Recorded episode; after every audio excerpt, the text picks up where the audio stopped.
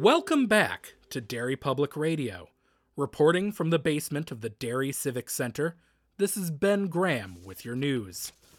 Representatives from the Chamberlain City Council have recently made a statement condemning the inaction of several nearby cities during the tragedy which cost approximately 200 people their lives. A representative from Castle Rock was reported to have said, Get over it. We have shit to do ourselves, and then high fived the Derry Chief of Police. This is Derry Public Radio.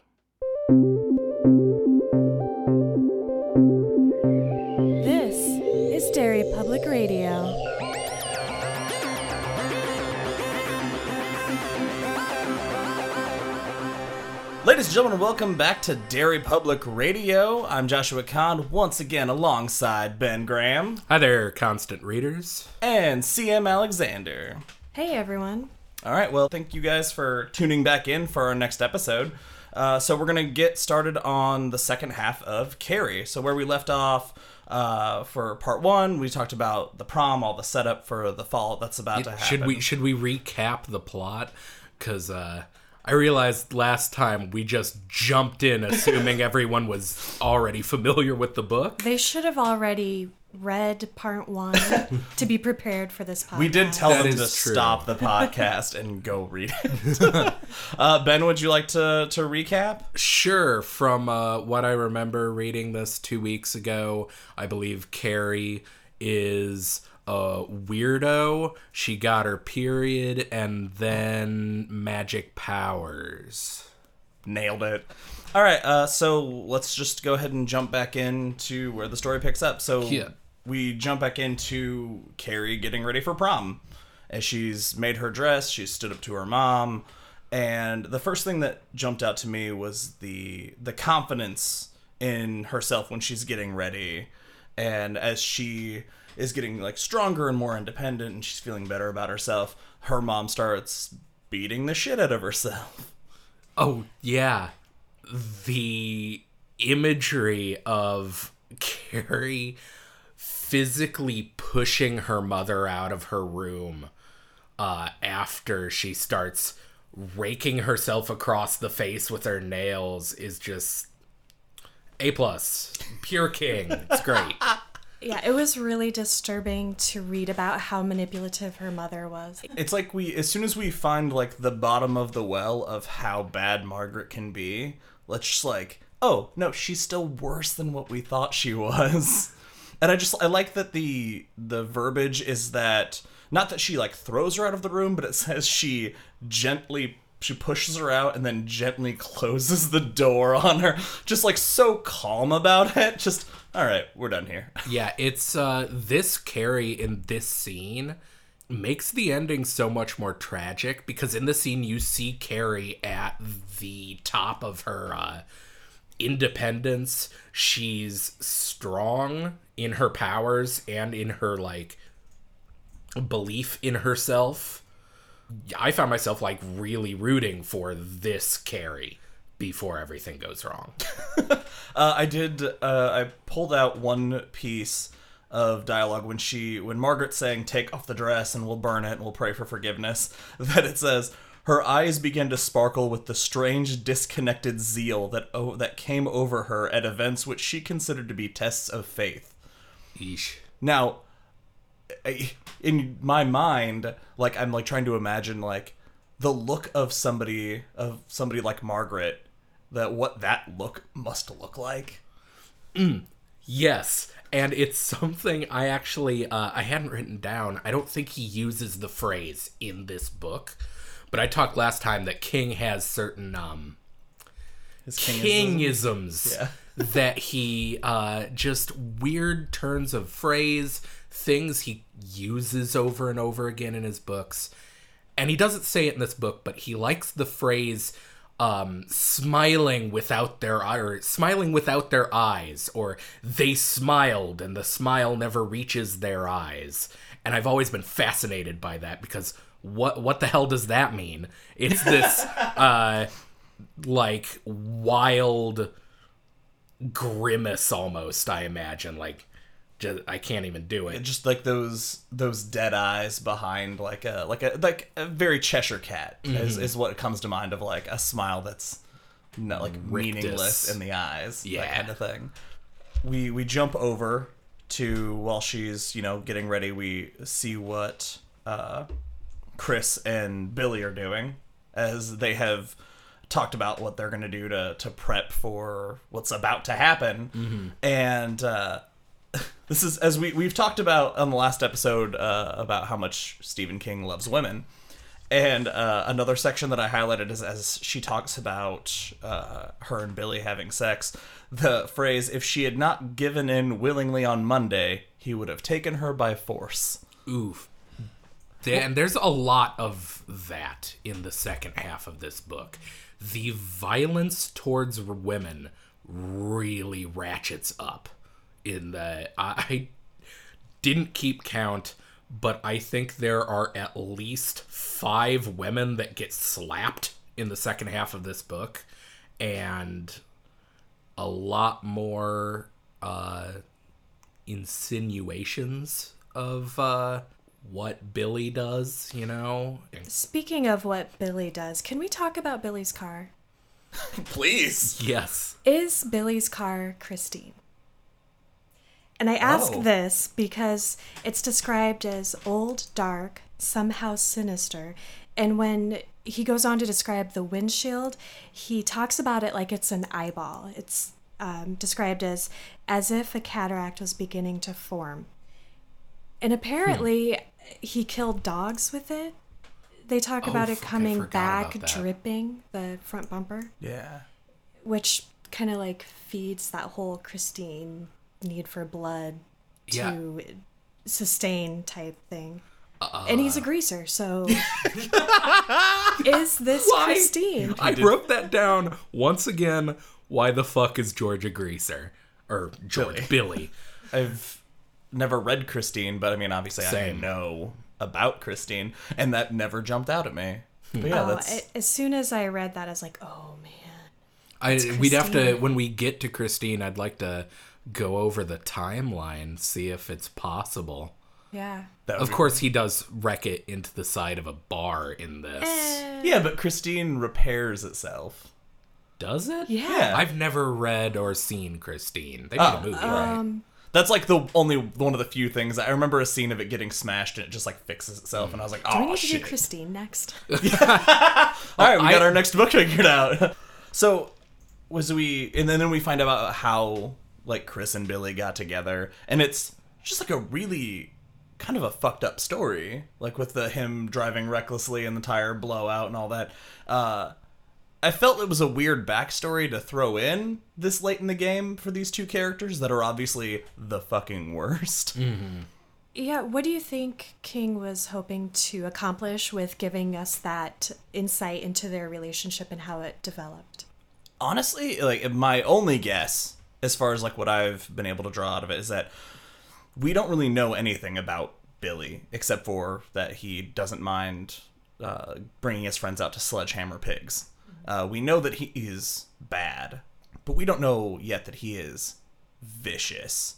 And this is i think to show his to, to lead into his complete disregard for for everybody else in his life.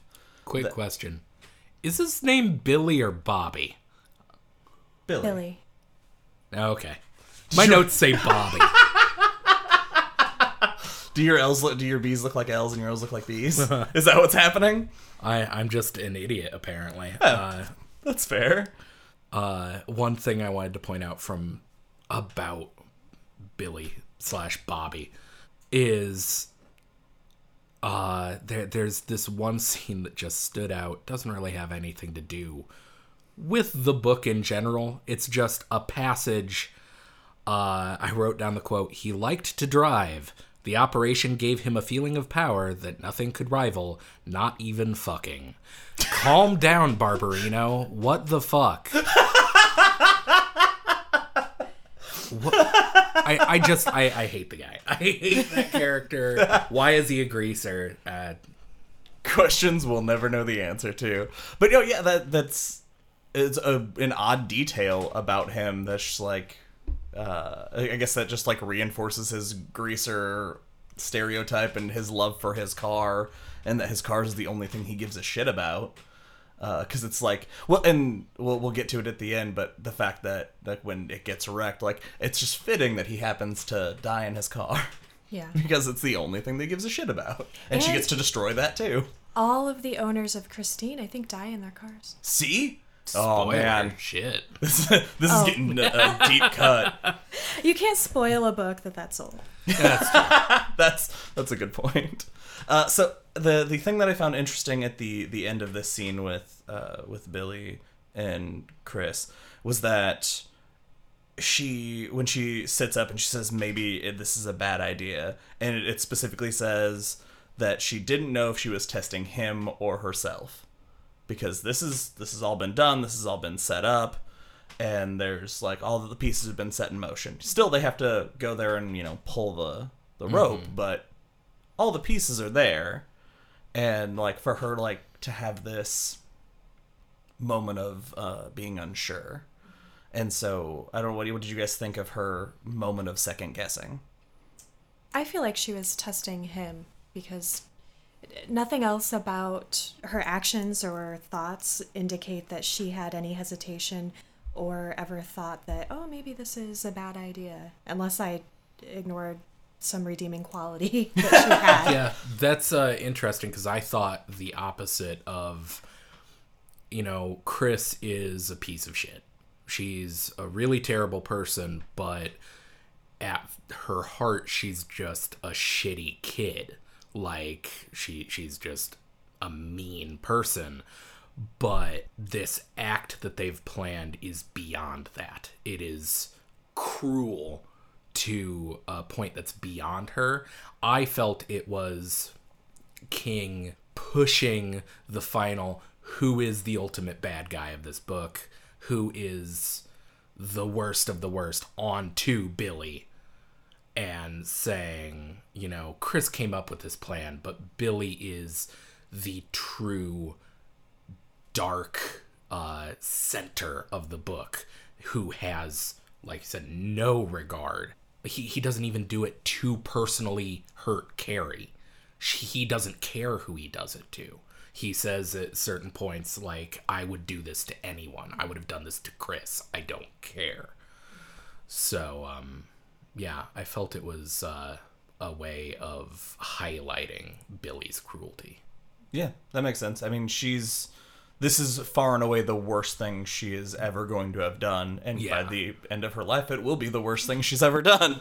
And and to have a moment of her trying to like subtly back out and see if he would let her, and then the moment that he's just like, "No, trust me, it's a good idea," and she's just immediately like, "Okie dokie." I would agree with that completely, but the thing I keep getting hung up on is later than do they rape each other?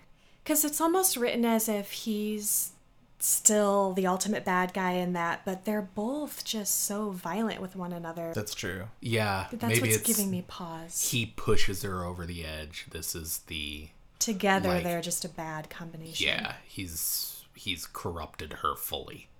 Yeah, well, because he, we we obviously we've established that you know we that he's got that, uh, the, the basically the rapist side of him that will just take whatever he wants by force, and then it also talks about her. Uh, they refer to it as Chris's sexual loop of seeking out uh, college guys, uh, so that that would disregard her, then making them be like her puppies, and then like using them and uh, and and leaving them. So they both have like their own sexual abuse of other people. They're very different kinds, but the the two of them like trying to use each other and and do what they do to other people, but to each other, just like makes that a dangerously explosive combination.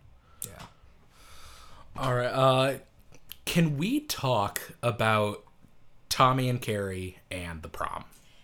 Yes. For sure. because I have so much um, to say. Starting with Tommy picking Carrie up, it's such um, a tense scene of Carrie waiting in her living room, waiting, not knowing if Tommy's going to show up, and hearing her mother locked in the closet, like ranting uh, these crazy prayers and whatnot. And then when Tommy shows up, it's such a like as close to heartwarming as this story gets, where it's like, ah, something good happened, except for this. When Tommy picks up Carrie, uh, he he sees her and she he says, "You're beautiful. Uh, you're like Galatea." Don't know if I'm pronouncing that right, but apparently Galatea is some story uh, that quote she turned from a drudge into a beautiful woman. Well, fuck you too, Tommy. like, what a shitty thing to say. Because he, he says that to Yeah, her. yeah, yeah. That's not subtext. That's not like the king Oh being like, "This is what Galatea is about." No, she's like, "Man, you used to be such an ugly shit, but boy, I like your dress." Like, oh. that's our we- good guy. That's Tommy. Can we excuse that maybe in some way as a sloppy teenage boy compliment? Oh, absolutely. That is. he's Tommy's doing his best.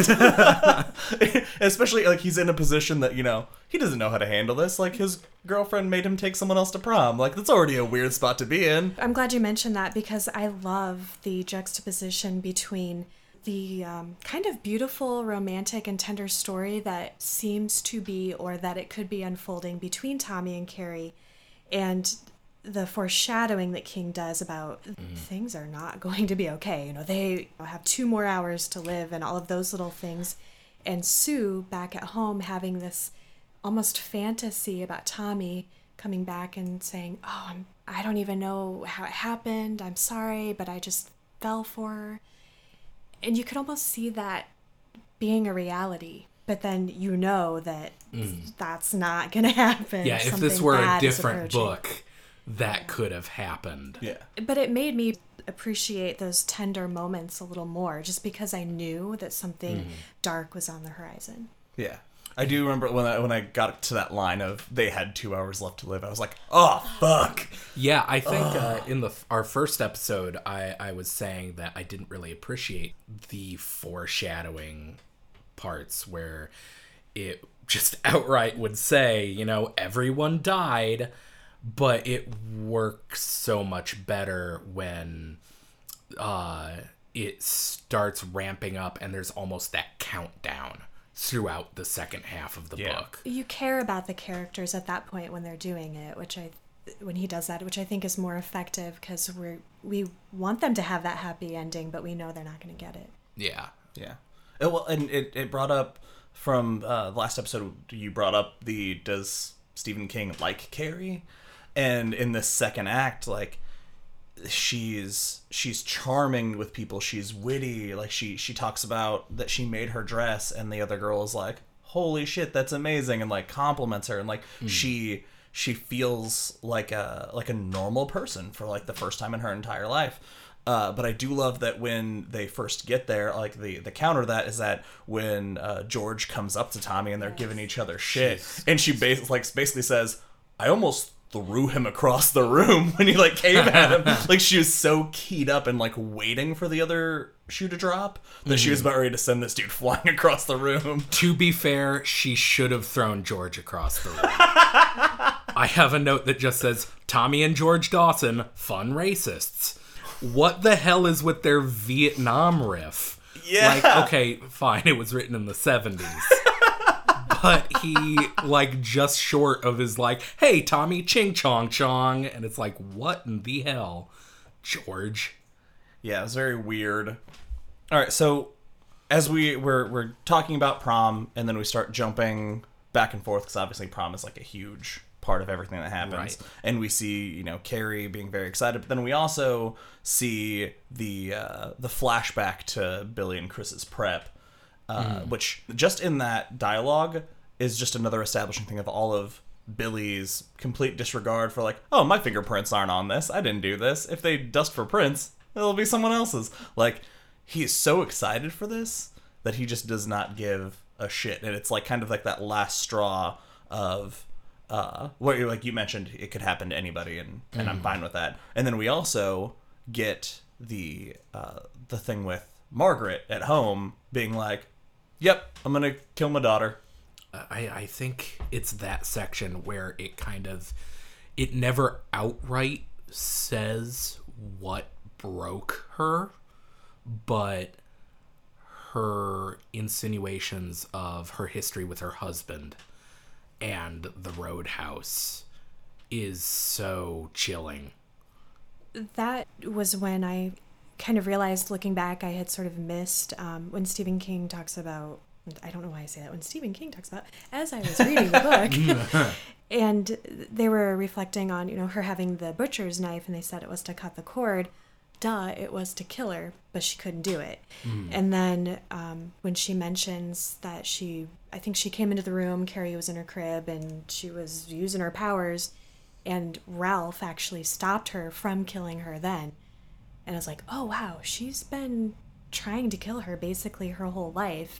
And then finally, just like you said, broke and had this moment where, okay, now I'm ready. I'm going to do it. I should have done it. I think it was her um, becoming a woman that set that off. Like, Well, that's yeah. Uh, it, her budding sexuality, like sex, is such a huge theme throughout the book, and uh, Margaret's views on sex that have gone back throughout her whole life. That she views any sex as evil, um, and how uh, her viewing Carrie as a cancer stems from this zealous religious view on sex being evil is really uh really fucked up. Yeah. The the thing that I kept wondering, like that, I almost wish they had spent more time on in that conversation is that he says she says like Ralph stopped her. I want to know how. Like somebody like that hell bent, uh, that you know that dedication, that like this decision. Like what what do you think Ralph could have done to stop this? given how religious they are, I assume that he did it by being like by playing that I am the man, you are my wife, you do what I say, because that's why God made you role. Yeah. Yeah. I mean, more solid. eloquent than that, but Sure. yeah. Okay, that makes sense. I didn't really think about that. I was trying to like my brain was like, how do you have a rational conversation with this a person in this state to be like, hey, heads up, don't kill your daughter? Have we tried that? Thinking about that option? Maybe? We good? Oh, all right, cool. and then he just backs out of the room and she's like, ah, he got me. like it just it's such a weird like thing to gloss over with no uh no explanation. And I feel like I that's it's a short book in comparison to what he usually does, where we get pages upon pages, sometimes more than I can handle, of all of that detail. And and you know, obviously, he started to do that more and more as he was writing more. But yeah, this book by comparison is so so short. We spend all that time about changing a stupid flat tire. We could have spent it here. I don't give a the- shit about Billy. the four pages about Billy screwing some buckets to a beam, like of the entire book. That was the one part that I'm like, okay, okay, To okay, be we fair, can move on. We can, Uh, does anybody else think that Billy just should have, you know, gone to college for engineering? If he could have turned his life around. He had potential. yeah. uh, so we go back to prom, and this is uh, from. It's one of the excerpts from the uh, "My Name Is Sue Snell," where she she writes like they talk about. Um, or no, this is uh, this is Tommy, I think. Either way, uh, they're talking about like you know she has to be home by ten thirty because she promised her mom, even though her mom is all locked in a closet and she's still trying to do right. And so Tommy brings up the afterwards of going to Kelly Fruit and grabbing a root beer and a burger because it'll be empty. Everybody will be gone elsewhere. And the the line says, "This is the girl they keep calling a monster. I want you to keep that firmly in mind." The girl who could be satisfied with a hamburger and a dime root beer after her only school dance so her mama wouldn't be worried. That was Sue. Perpetually playing the advocate for everyone involved in the story, from saying, you know, we were just kids to mm-hmm. defending Carrie's ultimately horrific act. now let's move on to how much I hate George Dawson again. I fucking hate this guy. Jesus What Christ. is what's Okay, your deal with What's- George? my deal is that when he walks into the prom, his first thing he says is vibes, vibes, vibes. Us racial slurs love them big fender vibrations. That is why I hate George Dawson. That is the most Stephen King fucking awful. that is the most King teenager dialogue possible. Vibrations, by the way, spelled V I Y Y Y B R A T I O N S. No. Classic Just no. spelling. You Classic gotta, spelling you of gotta vibrations. say it how it's spelled. Yeah. Jesus Christ. I- Vibrations. boy, I love Stephen King, but he doesn't know how humans talk sometimes. He's got the voice of the teenagers on lock. Ooh boy. So, the uh, the thing that I find I found like the most disturbing in all this of like everything that happens at prom leading up to obviously the worst stuff is uh, we talked last episode about uh like how people are good to Carrie or about Carrie when she's not around, so she never sees that. And one of the big arguments is that Miss D, Miss D is is trying to make something right that was very wrong. And then she comes up to her at prom and she says, Carrie, anything that happened before, well, it's all forgotten. I want you to know that. That is the worst apology Yeah, it's not good. in the world. Very dismissive of her experiences. Yes. like the teacher's just like, "Hey, that terrible thing that happened to you about it, we're all fine. Yeah, all that suffering, it, it's, it doesn't matter. Everything we all did to you, we're over it." Yeah, 'Cause remember you're how I slapped you're pretty you? now. Well, that was a while ago, so why don't you forget about it? I slapped you and now you're pretty. uh, but I but I just love the fact that like if this if this conversation this apology had happened at the very beginning of the book, Carrie most likely would have nodded, said uh huh, and walked away. As I believe if Carrie had a catchphrase, it would be the uh huh. but the, the fact she says I can't forget it, and that she says she was going to say I don't blame anyone anymore, like that's what she would normally have said, and then she says, uh, "But it's over with. Now it's over with." Like that she, but in her internal monologue, she says that she blamed them all and she always would. She was never gonna forget. She was never gonna just like let that slide. She was Like, fair. prepared to move on, though, which Yeah. is was ruined. Yeah. But that she's it's, that that response is it it says she wanted more than anything else to be honest, which is why she bit off the mm-hmm. the expected response and was just like, yeah, it's you know it's over. But she's like not it's like not saying you're off the hook and all's forgiven, but just like it's over. Yeah. And it was, but I I just couldn't I couldn't wrap my head around that apology, especially because she's the one like who has been like trying so hard to make it right. You know, mm. unbeknownst to Carrie, she's been doing all this. Granted, her punishment is kind of what sets these dominoes in motion anyway, but that's not the point. The Right. point is that's a garbage apology. and I am not okay with it. Yeah, and then later on in one of the, I think the White Commission, she's like, "Oh, if I would have just reached out, yeah, Yup. yup. oh, if only I would have actually said I'm sorry or anything other than, hey, uh, I'm not gonna slap you again. Like, we're good, right? I imagine with that delivery, it was finger guns and backwards walk away. I was like, that's it. That's how that scene ends. Like, oh man, yep, all's forgiven. That's dynamite. Uh, so then we go to, uh, we jump back to see Sue home alone and pregnant. right? And never mentioned again, right? I mean, it's ki- I mean, well, it's no, it, it implied later. Well, later. Okay, Like later. very, Does she very get her period or does she have a miscarriage? No, that's right because Yeah. oh, Yeah, that's at the very end, isn't Yeah, it? I forgot about that. I'm that. part. pretty sure the way I felt about it was that it was 100% a miscarriage. Yeah. Well, and I was going to talk about this later, but I'm just going to go for it now. Go for it. Um, she's at the very end. She finds Carrie, and Carrie is like kind of rifling through Sue's mind, and it's described as you know a library and picking books off the shelves, which reminded me of Dreamcatcher. Dreamcatcher. Yeah, I was gonna tie that in, but I'm wondering if you know, unbeknownst to Sue or undisclosed to us per Sue, she knew she was pregnant and. I don't know. Would Carrie do that? Given everything else we've mm. seen her do, would she terminate that pregnancy? Well, at Whoa. that oh. point, Oh, that is a dark That's implication. real dark. Holy shit. but at that point, I don't know, would she have the power or even the foresight to do that? Because she's dying. She is like in her death throes. That could be her final act as she's dying too. The last of her energy is expended doing that. yeah, she's she's taking this away.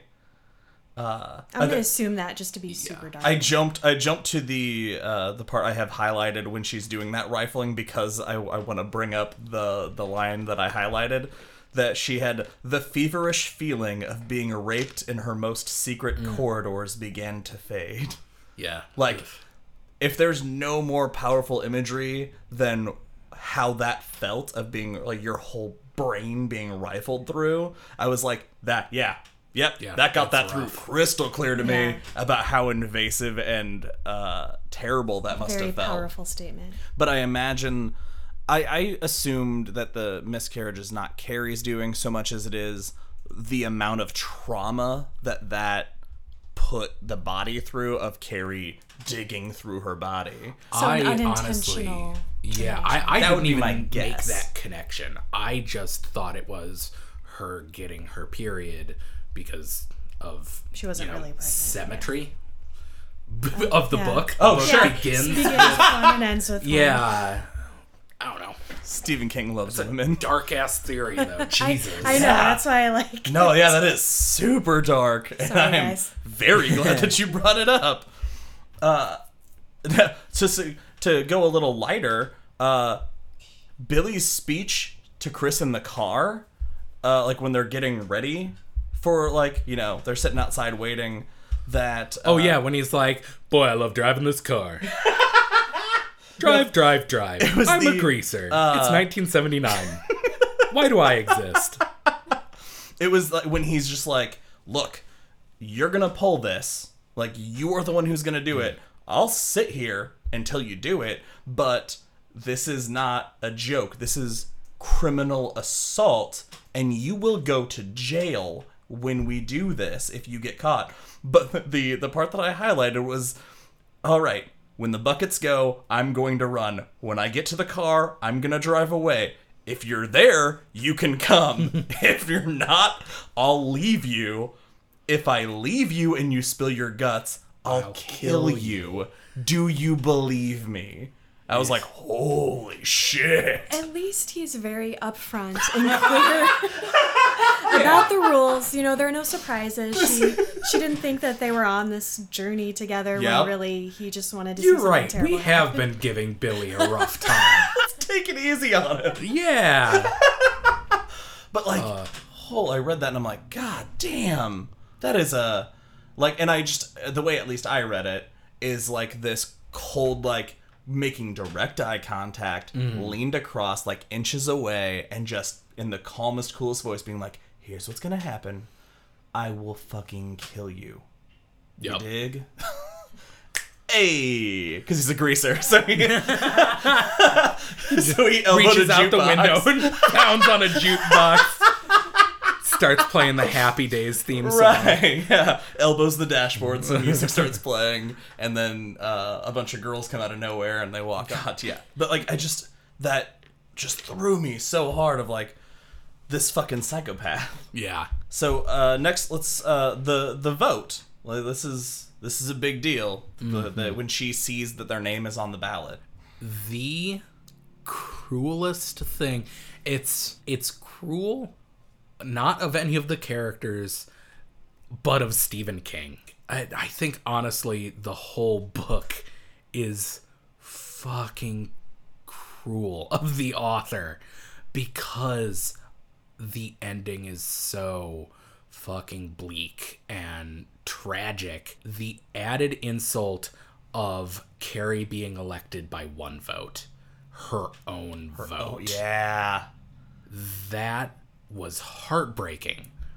Cause okay, so they they have the vote for the king and queen, and Tommy and Carrie are on the ballot, and Carrie says, "Oh, they'll they'll never vote for me." And when the vote comes up, they count them, and it's a tie uh, between Tommy and Carrie, and who cares? Uh, and so they have a second vote, a runoff between everyone just voting for one or the other, and Tommy who convinced Carrie to vote for them the first time, uh, says, "Well, in for what does he say? In for a penny, in for a pound, or whatever." And Carrie begs him. She says she feels this ominous dread that something bad is going to happen. She begs him, "Please don't vote for us." And he, once again, just like Sue, thinking he's doing the right thing, thinking that he's helping, dooms them by writing by voting for themselves. Then they win by one vote. And it and the whole time it's obviously counting down the there they had half an hour to live. They, this happens at 10 or 10:30 or whenever it happens. It's such a downer thing to not only be like Carrie's doomed to kill everyone but that it was Narrowly prevented. Oh. yeah Uh, I but and then so they win, and uh, this is another opportunity that that King uses of the internal monologues of of everybody involved, and the fact that both of them are just so like they like really didn't expect to win. Like you can tell by their their reaction how like frantic their internal monologue is as they're going up. And then the thing that I highlighted here was that uh, Tommy's internal monologue says she was right and I love her. Well, I love this one too, this Carrie. She is she is beautiful and it's right and I love all of them, the light, the light in her eyes. Which goes back to like the that that theory of like had this not gone gone down the way it did, could there have been a love story here? Like yes, I'm just gonna say yes. no, no doubt about it. And it would have been written by Stephenie Meyer. oh come on, oh man, make and it then, a good story. Don't let her. yeah, it. yeah, right. So then we, you know, they they get up on stage, and then Chris is standing there holding the rope and doesn't do it, and Billy's just staring at her. And uh, once again, because Billy gets all of the best pieces in this book, he says that afterwards he was going on her like a raw cob through butter, Ugh. which is Another king turn of phrase. oh gross. It's real gross. But the fact that he's just like, oh yeah, we're gonna bang real good after this. Happening. Uh, and then we jump from there. So like we've been waiting all this time. We build up the ropes pulled, and then King has the audacity to jump over to Sue like we give a shit right now. That's true. All of the parts with her are just felt like filler, where she's like, "I know something's bad's gonna happen." We're like, "Yeah, yeah, we do too." Shut up, Sue. you did not have a monopoly on knowing shit was going wrong. As we move into the next part, you know, the destruction, and then as she moves through the town, I want to bring up something that I did because I, I kind of want you guys to think about this as we talk about it. I reread the book, but I only read through the interviews and the like the Inquisition and hmm. articles and all of those things. So I didn't read the actual story. And my purpose was to, as much as I could, sort of set aside the knowledge I had about what really happened to see what side I fell on, just reading these passages. And it was really interesting because it I was initially kind of leaning towards, well, yeah, this is obviously a conspiracy between Sue and Chris and Billy and Tommy to get Carrie. Mm-hmm. Until I got to the Inquisitions when multiple people start talking about having Carrie like kind of in their head basically Yeah. and just knowing it was her, which I had totally forgotten about in the however many years since I initially read this. That was that was in my notes as well of like how crazy that is that they like oh it was Carrie White. Did you know Carrie White? No. How do you know it was Carrie White? I just just knew. Yeah. Like as they're watching her. Had you stuff, ever I seen just- her? No. yeah. You, would you would you know her if you saw her now? No. But I know I that's Carrie. I did, however, find it kind of funny that okay, she's projecting this telepathic aura, but the people that sense this aura don't feel anger or sadness or uh, terror, any of the emotions that Carrie would be feeling at the time. What they feel is just Carrie, Carrie, Ca- just her own name, Yeah. as though Carrie is rampaging through the town, being like, "I'm Carrie, I'm Carrie, Carrie Boom. smash. it's me, Carrie." I I thought that was kind of uh, a funny visual as I read it. Uh, weird choice. Do you, do you think that's because she maybe she wasn't intentionally projecting into their minds, but it Mm-hmm. was sort of a incidentally, so that's why there was no real emotion attached to it or any thoughts other than just Carrie, Carrie. It's- it was an incidental thing that that was happening to Yeah. people. And that, well, and a couple of people did say something about like they didn't say they felt angry, but they could like feel she was angry. Like they could tell that, that she wasn't being put into that that state of mind.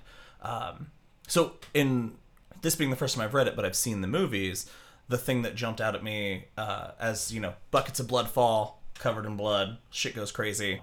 Tommy gets knocked out by the bucket, or like presumably knocked out. Uh, the fact that she leaves because in in all of the the movies it's as soon as that happens shit goes down everything everybody burns to death and when she ran out i was like she she's gone that's that's how i remember this going Although that does lead to, oddly enough, one of the most. One of what I felt was the scariest part. Maybe scary is not the word. But when one of the girls, there's a portion uh, that's written from the perspective of one of the other prom goers. Norma watson Norma Watson. There is a point that after she runs out, she's talking about how the crowd, when this blood drops on Carrie, that everyone just laughs hysterically. Uh, not that it's hysterical, but they are literally in hysterics because it's such a terrible thing. But um, there's this part that after she runs out, everyone's kind of looking around like, what do we do now? And one of the, she hears a girl next to her just say, Carrie's back. And she goes, yes, that is right. And just that, like, that visual of everyone standing quietly and then one of one person in the crowd is just like without seeing her without knowing she is there because she's still outside Yeah. uh, norma sees her outside of the window covered in blood with this crazy grin on her face but just one person just calmly Carrie's back just gave me goosebumps i was like oh shit that's terrifying it's uh, a great bit I also highlighted in there that in her account, uh, she says once all that happens, she says, "My God, that's blood," which is the first thing that's said in that very first scene that starts that off. I was like, that's a very interesting choice to go ahead and bring that bring that through.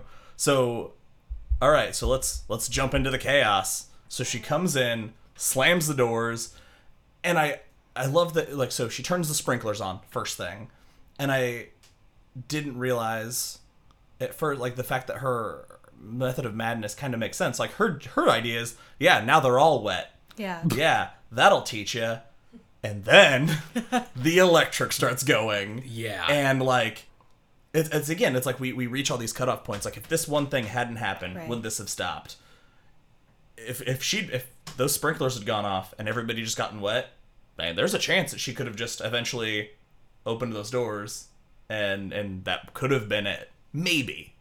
But the fact like the electrical drops the the lead singer of that band gets electrocuted by his mic stand and just everything is bonkers. The fire breaks out the school fucking explodes and then it's just like from then on it's just Yeah, she's all in.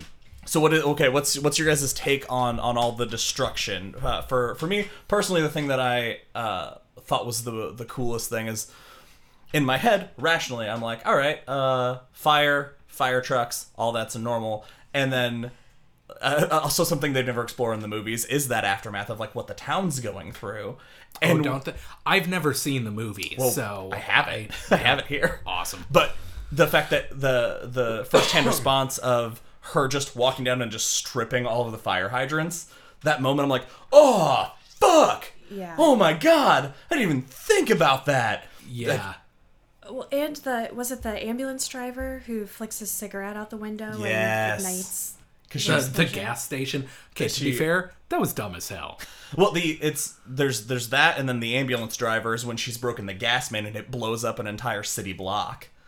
Like the escalation of destruction just happens so fast, and that's yeah, like and it all takes place over what do they say, like forty-five minutes or something like that? I think so. A couple I think that's hours. what the I don't know. It's remember. sheriff the like the destruction. Yeah, from the sheriff's perspective, it happens over like forty five minutes over the course of from like blood drop to end of book. I think is two hours.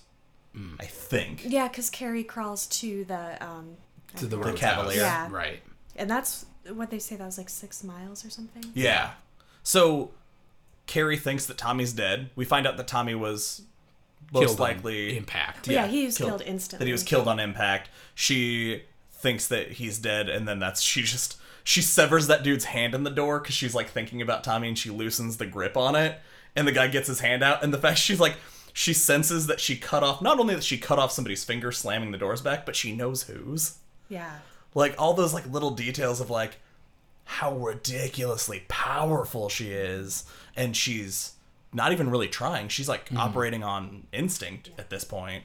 Which makes me think, to your point about if she had just turned on the sprinklers and nothing else had happened, I think Tommy's death alone might have been a catalyst for her to lose it no matter what. Mm. yeah that's true. So what other like there's what else was destroyed in this town in her in her path we talked about so she does the gas man oh the thing that i thought was interesting she leaves the church standing she doesn't touch the church she goes in and she makes a comment about that. like he or it just isn't listening Mm. and then goes outside sees a group of people and pulls down the power lines like holy shit but that church 100% fine Yeah, I didn't even think of that. Like, that's a weird choice, too. She definitely has a beef with God. It's kind of a strange choice that she didn't just pull it down behind her. Um, what's her.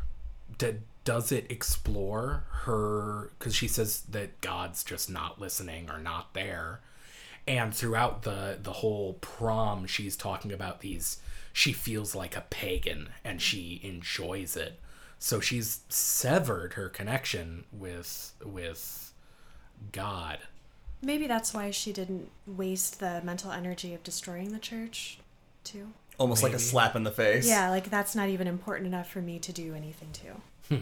Well, it says the uh, he he slash it was cowering from her. God had turned his face away, and why not? This horror was as much his doing as hers. So like, Shit. almost maybe like leave almost leaving it up as a punishment, like almost as an affront to God of of like like you said like, you know you're not worth my time, or almost a uh, I hope people will blame you, and so that this place being intact gives people someone to blame. Like it's like I don't know if that's like too far of a reach, But- but, that's except that when she returns home after she's wrecked destruction throughout the town she destroys just half the town at least. And then she goes home where her mother is waiting for her in the kitchen with a with a knife and when Carrie comes home, uh, Margaret makes this speech of like, "Well, you done it now. I knew I should have killed you. I, I knew it." So, and she does not hide the knife. She just says, "You know, come here, bend down with me. We'll pray." And Carrie falls to her knees in front of her mother. So, is she, is that her? After all of this, does she still feel a connection to God? or is this just her way of i don't know suicide almost Like she doesn't care anymore. like yeah that Not she knows her herself. mother's going to kill her Well, I got Or- the sense that she intended to kill her mother, and it didn't matter if she died in the process. Yeah. It's just going to be we're both right. going to go down if that's the way it has to be. Yeah, they kind of acknowledge that, like, oh, we're both gonna kill each other. like that's that's not as as calm as that, but it's like at least that's kind of Sort of resigned to the fact that this was it for her, which could be too why she was so reckless with the town as she was moving through it. Yeah. And what'd you Oh, think no. of, of Margaret's death? Did she, did she get what she deserved in the way she deserved it? Uh, I didn't feel satisfied. Yeah. Honestly. I was going to say it's such a weird thing to be like, I wish that character would have been murdered more brutally. but yeah, it was very low key after blowing up and like murdering however many hundreds of people in really these awful ways that Margaret dies almost It's anticlimactic. peacefully almost. I mean, not really, but like yeah, it was very not super satisfying. Yeah. Which I mean, should it have been? well, yeah, because she just she kind of like just slows her heart down until Yeah. it stops. So like it, there's like this like I, I appreciate that it gives that moment of like her almost just drinking the moment in because this is because her mom's just stabbed her, Yeah, fatally wounded her. Yep. and she's just watching her as she just brings her heart down. If you think about it, though, that is really disturbing and dark. Oh yeah, I, I I'm gonna change my mind. That's yeah, that is a gruesome death. It's not um, visually gruesome like the others. It's just really dark and really personal. yeah, More personal than any of the other deaths. Yeah. It's very it's very intentional. Mm-hmm. Like they like just looking at her and just like watching it happen and just Yeah. bam done. So now the only people left are Billy and Chris, and well and Sue. Those like the only people involved now. If there's mm-hmm. anything left to do. I like the way Billy dies. yes, it's perfect. But the I like that they they jump to Billy and Chris because they've been at the Cavalier. They don't know they don't know anything has happened this time because Right. they raw cobbed through butter and then fell asleep. Oh god, I feel gross having Thank said you that for again. ruining Corn on the Cob. Stephen King didn't ruin it. To be clear, I no, I did. I ruined it, specifically ruined it in this episode. Uh, you're gonna be very disappointed at our Stephen King cookout when I have corn on the cob. uh, so Bloody Marys. ah Oh, yes. Uh, so we gross. We find out that they've been asleep. They wake up, everybody's gone, knocking at the door, and they find out that the fucking town is gone, and that Billy is very calm, like eerily calm about it. He's like, like he finds out this information who to whoever was on the other side of the door, and he's like, super cool, I got this. Slam. While Chris is losing her fucking mind, like going nuts, that he's just like, all right, nope, we're 100% good. We're just gonna hop in the car because the car's the solution to all my problems. Hop in, flip on the headlights, Carrie. Yeah. Uh, before we get to the conclusion with Carrie, can I say there there's something just idiotic that Billy's plan after this. I did all this terrible shit and like I'm gonna run away to California and be a like fuck you, man. I, it just bothered me. That's that's a fair Ju- point. the thought of him just getting away from it. He's clearly not invested in this in any Mm-hmm. way at all. yeah. It He- means nothing to him, and it's Yeah. destroyed a whole town. he he made the decision. He thought it was going to be a good time. Now that it's blown up, he's ready to just be like, "All right, Yep, I'm, I'm gone. done." You can come with me, or you don't have to. I'll see you Oh, never." Actually, when he's like, uh, she's like, "Can I come with?" He's like, "Yeah, maybe." And then it's like, "No, I'm not taking you with me." But whatever. yeah. Uh, but yeah, that makes the his comeuppance much more satisfying. So we've we kind of touched on on on what happens. You were very excited about it. You want to describe how how Billy and Chris end? I, I don't have it in front of me, so I'll try to do it justice. But yeah, turn on the headlights. They're gonna get the heck out of Dodge. Who knows what Billy's gonna do with Chris at some point since he let her get in the car, but she can't come with him. And Carrie is there. She grabs the steering wheel, uh, makes him do a big ass donut, and then he slams full speed into the side of a bar. Oh god. and uh, So and then good. explodes. Uh, yeah, I forgot about that. It Well, explodes. cars explode when they crash. We all know this. yeah, of course. Uh, so then we have Sue just knowing where Carrie is, like has that feeling, follows her to this, gets there as the Cavalier and Billy and Chris are burning. Carrie's lying in a, a pool of blood, and we go through like as you as CM talked about earlier, the like rifling through her head. So this is probably like of all the weird things to hang on to, this is the thing I probably hung on to the most when I read it. Is that so they have that connection, she's talking to her, and then Carrie just starts calling out for her mama. Mm-hmm. And she feels her start to die, and Sue is begging her to let her go because she can feel Carrie dying in Yeah. her own head. And no matter like she's just like trying, like she's not even trying to comfort her now. She's just like, let me go, let me go. Uh, please stop it, whatever's happening. Yeah. And Sue feels her die in her head. it's yeah it that knowledge like it implies that she lives the rest of her life like how could you forget that she says something along the lines of she now knows the like darkness waiting for her at the end of her own life It's yeah, it's and then uh, uh after she dies, then there, it's a, the the slow course of dark menstrual blood down her thighs, hmm. implying that either she got her period and she wasn't pregnant, or that it was a miscarriage.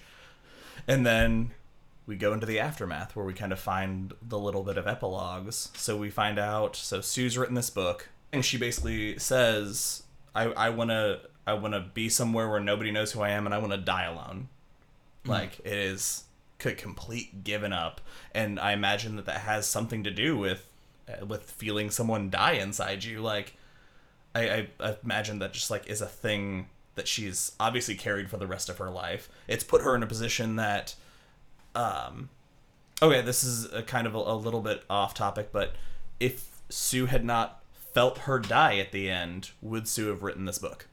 It would she have written this book with such defensive uh, feelings towards Carrie? I don't know. She was clearly sympathetic towards Carrie throughout the whole thing, even before she felt her die. So, I, if I had to pick one, I'd say yes. i don't know i'd, I'd say yeah probably That's fair. We have Sue resigned to her life as is. The uh, Grayle, the principal, resigns. Miss D quits, saying, "I would kill myself before ever teaching again." Which, fair yeah, good decision because Yeah. you're a terrible teacher.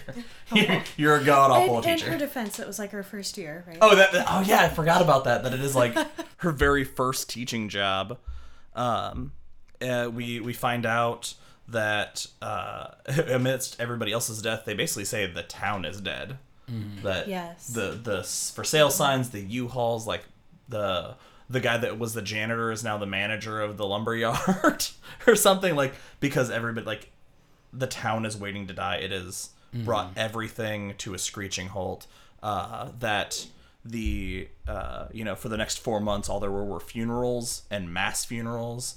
Uh, and I did Oh, the graduation part was. depressing. yeah, like the how few people there were for graduation. How the uh, this is that the band was went from fifty six to forty people, which just proves that band nerds don't get invited to prom. that is that was my takeaway. Is that no, nobody asked the band nerds to prom. Is that is that the moral of the That story? i Did I- hadn't put that together but yeah that makes sense All right, cool. I just want to make sure I wasn't alone in that. That, that is- follows yeah Yeah, all right, that tracks. Mm-hmm. And then we find out that the White Commission has said it was a fluke. This will this will never happen again. Uh, There's no test for telekinesis. The only cure for it is a bullet in the head. Oh, I have that written down because that to me is the most disturbing line in the book when they're talking about the idea of testing kids for the TK gene, and that's that remark specifically. Treatment would be a bullet to the brain.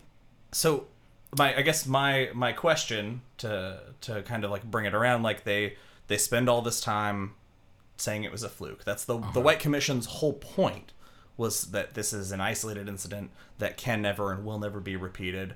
Obviously there's like the little the note at the end that's talking about another child with telekinesis, but that doesn't you know it's not adding anything to the story. That's just saying that it you know the gene still is out there, and that's fine. They've seemed to have convinced everybody that it's a fluke. Right. What? How do you guys feel about about taking everything that's happened and in the end we have wrapped it up with it's dismissed. Yeah, well, that leads directly to the M. Night Shyamalan ending that it feels, I don't know about you guys, feels entirely tacked on. Yeah. Uh, that the book ends with a letter to s- some unheard of to this point character in West Virginia or somewhere. Uh, this woman writing a letter to another unknown character about her life and then talks about her little daughter who uh, she went outside and her daughter was playing with her marbles but she wasn't touching them can you believe it i thought it was dumb is that me Fair. No, it's not you. I honestly Okay. don't even know what happened in that letter because I'm a horrible person and I couldn't get past all the spelling errors. Oh yeah. yeah That the, was that was a rough letter My to brain read. does not want to read that. I grew Yeah. up in the country, so it was fine. I was fine with it. How do you feel about the the, the wrap up as a, as a fluke? It reminds me kind of of the way a lot of things are handled in life generally. It's kind of Hmm. a reflection in some ways. CM has no faith in humanity, is what we're That's- learning. that's fair Yeah. oh yeah, that's fair that tracks No. up. All right. Um, so before before we wrap this up, does anybody have anything else? Um, I I actually we haven't discussed this, but I thought it would be a fun thing, so I I want to just pitch this here. Okay. Uh, what you think of rating the books on a scale of one to five blue chambray shirts? King has a habit, especially in his, uh, I want to say 80s and 90s books. Uh, his characters are a big fan of blue chambray shirts. Chambray. I don't know if I'm pronouncing that correctly, but it's just like a blue button down, like imagine a blue collar worker shirt. Okay. That's a blue chambray On a scale of one to five blue chambray shirts. yeah. All right. Well, Ben. Until we think of something sh- less That stupid. works. Nope, that's canon now. Okay. So how do you rate it? Um, I overall, I I really do enjoy this book. It has some problematic bits, I think. Uh, but that's uh, just a product of it being as old as it is, I think, and his first book. Overall, first book, I'll give it a solid three out of five. Three blue chambray shirts out of five. Yeah. CM. Oh, Oh, me. yeah. Uh, I'm gonna I'm gonna say, given that I haven't read as much as you guys have, uh, but how much I enjoyed this and how, uh, again, it being his first book and how uh, how much I enjoyed the style, uh, I'm going to go ahead and follow and go uh, three three blue chambray shirts out of five. All right. I full disclosure, don't know that I'm ever not going to give the books we do five blue chambray shirts. Perfect. That's fair. Three, That's three, fair. three, and five. All right, uh, CM, you got anything before I'm we go? sorry, guys. I'm gonna I'm gonna drag this out just a few more minutes because Oh, we fine. didn't get to this last time, and we don't have to spend a ton of time on it. But I just really want to put this out there. Did you catch the Dark Tower reference? I absolutely I did not. Did not. Maybe an unfair question because I could be arguing for one when one does not exist. So you guys can give me your opinion. All right. There are two references to the black man. And I would make the argument that the black man is, whether consciously or subconsciously, a reference to the man in black. Um, the first reference to it, Carrie talks about seeing her mom drive him out in a dream, drive him out onto the street. And more disturbingly, the second reference, he is actually in one of the paintings, happens to be the painting in the closet, and he's described as sitting on a throne with the head of, of a jackal. I think that's fair. Yeah. Um, awesome. yeah. that's I'm into that. also uh, that could very easily be just a reference to, especially the second one, just the devil. Right, But- which he is which compared to often. So Yes. that's yeah. And, Uh, and we know that the man in black can take many forms. And so, yeah. Um, yeah, I'm into it. especially the the first one, I could definitely see Carrie's mother dreaming of the walking dude. Yeah. Ooh, shit. So cool.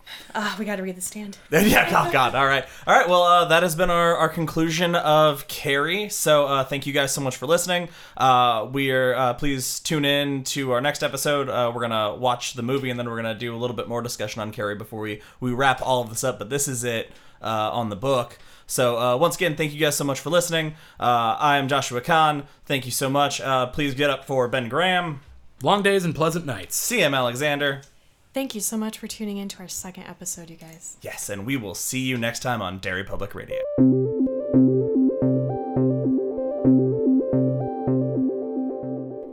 Hey everyone, CM Alexander here. Thanks for tuning in to our second episode of Derry Public Radio, Carrie Part 2. We hope you enjoyed listening as much as we enjoyed discussing.